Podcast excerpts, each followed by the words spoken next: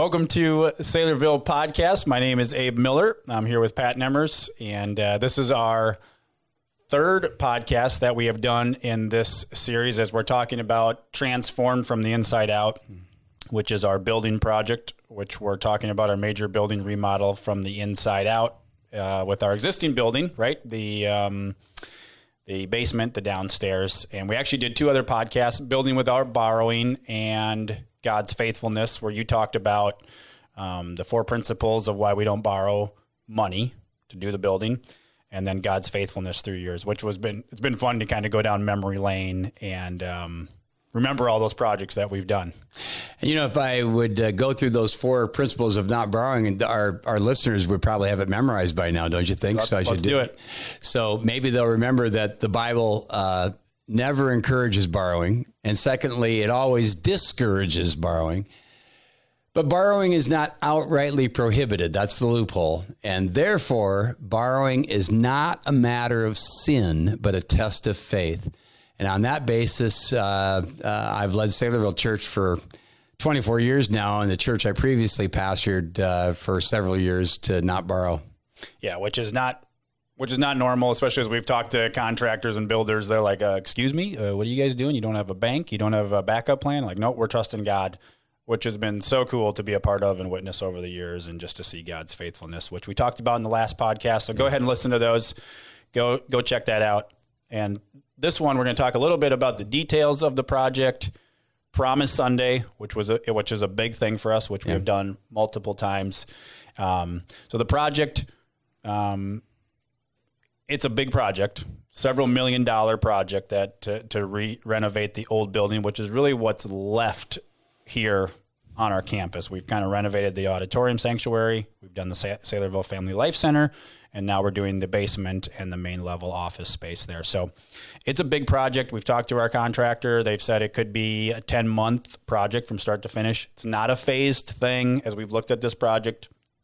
It's kind of a one shot deal. We just finished up the counseling wing, which was great. That thing's rolling and moving. We just had people in there last week and they were making comments about how beautiful it looks and functional it looks. And it's been So, great to so see. there. technically, a two phase thing, the one being Right. done already. Yep.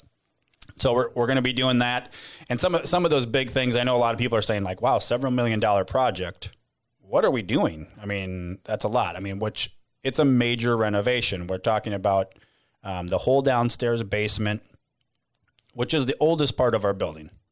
It needs a lot of work: plumbing, HVAC, electrical, um, water solution, which just is to make sure we don't get water in the basement. That's a big, big deal. Septic system, elevator, moving the kitchen, new um, youth room downstairs for our youth, which would that's going to be a big, big addition. Yeah.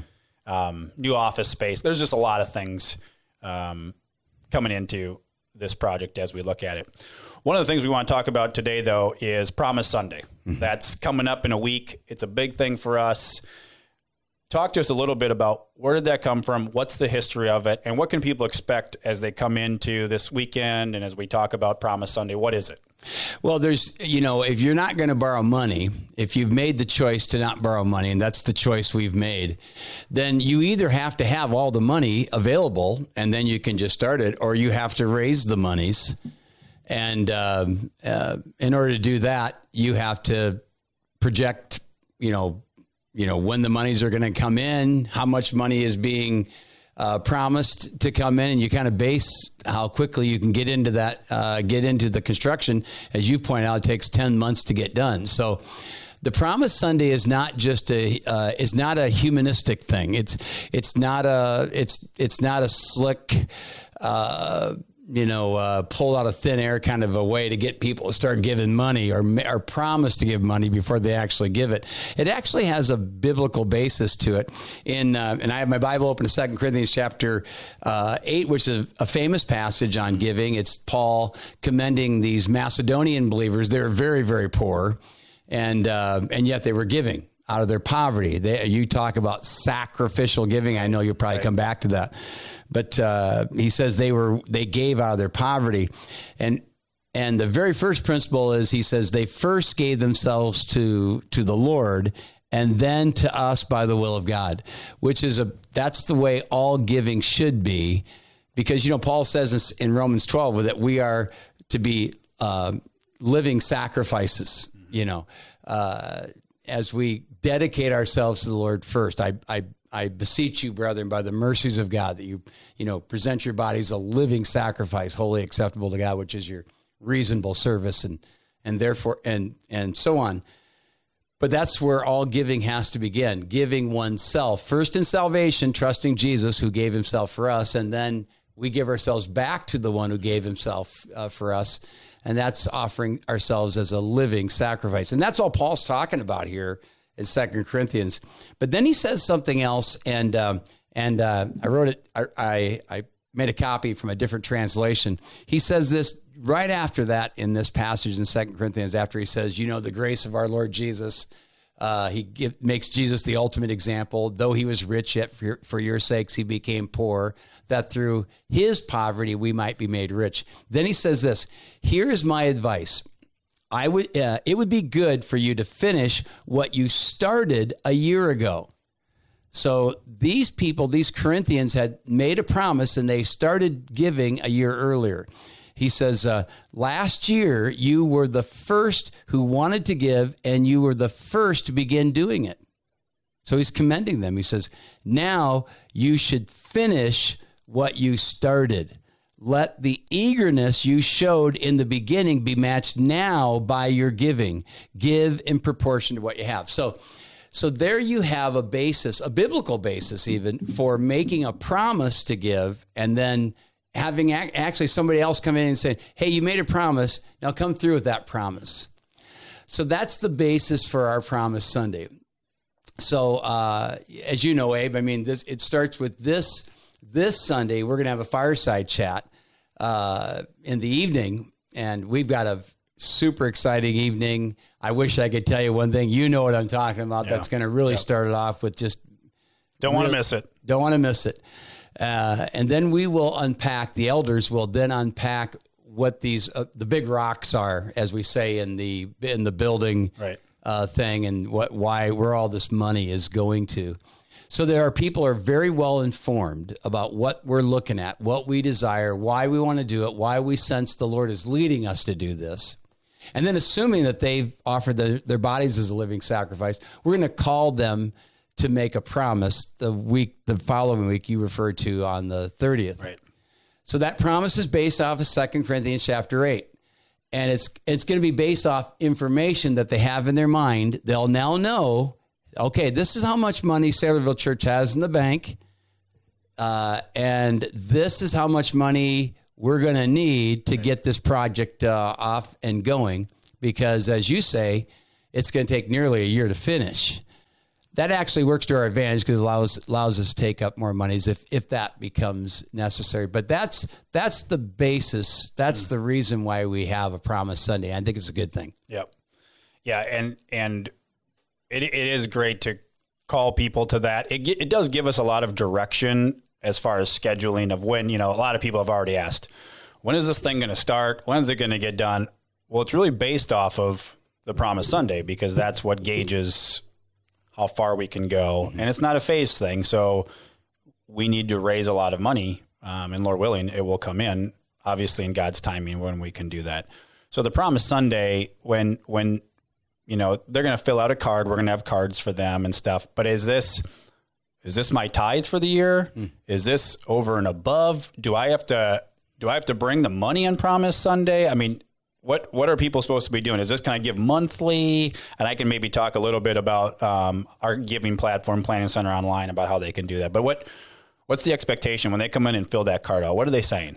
Well, it's a pretty simple card, as you just referred to, and it just has a it has a slot. They're not putting their name down.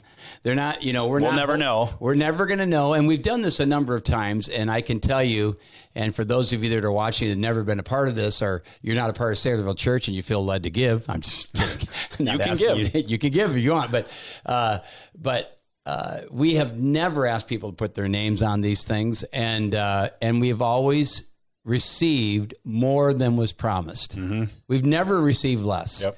and uh, so that's really be it's it's a true trusting thing.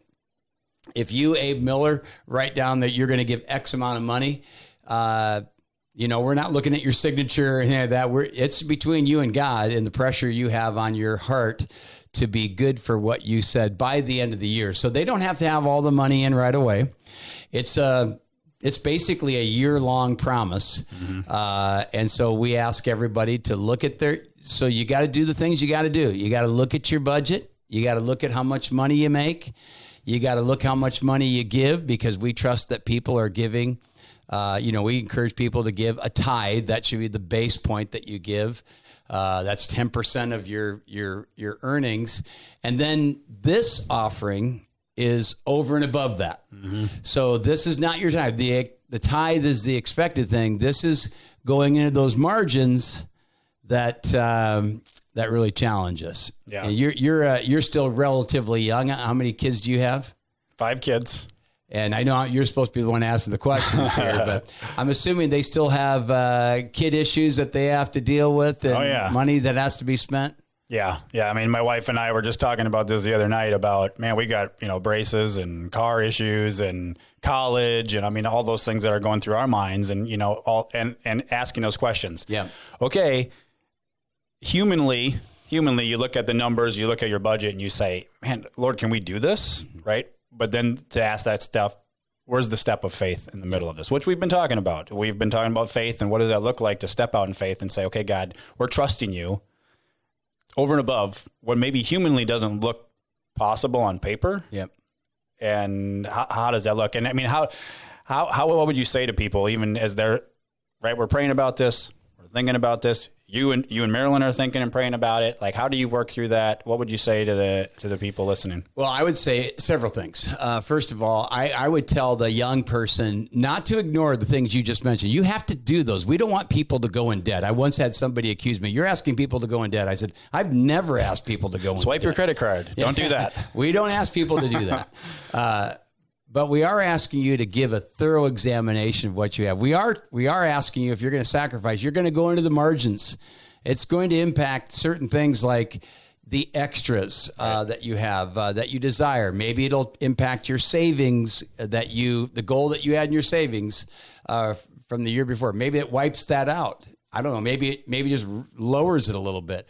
It might have something to do with the kind of car you're going to buy this year or the extra car or the you know that add-on you're a gonna do. vacation you're going to take. All those kinds of things you have to examine yourself on. And i've been there. That's we've because we've given i think sacrificially uh, to every one of these campaigns we've had. But it's different for me than it is for you. My kids are gone.